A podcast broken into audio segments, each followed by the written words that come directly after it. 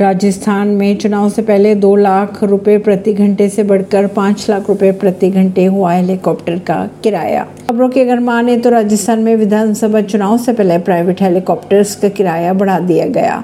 जहाँ पहले दो लाख रुपए प्रति घंटा लिया जाता था, वहाँ पर पाँच लाख रुपए से अधिक किराया बढ़ गया है। खबरों की अगर माने तो राजस्थान के मुख्यमंत्री अशोक गहलोत और पूर्व सीएम व बीजेपी नेता वसुंधरा राजे समेत कई नेताओं ने हवाई यात्राओं के लिए डबल इंजन वाले हेलीकॉप्टर्स की बुकिंग भी करवा ली है। परवीन सिंह, नई दिल्ली से।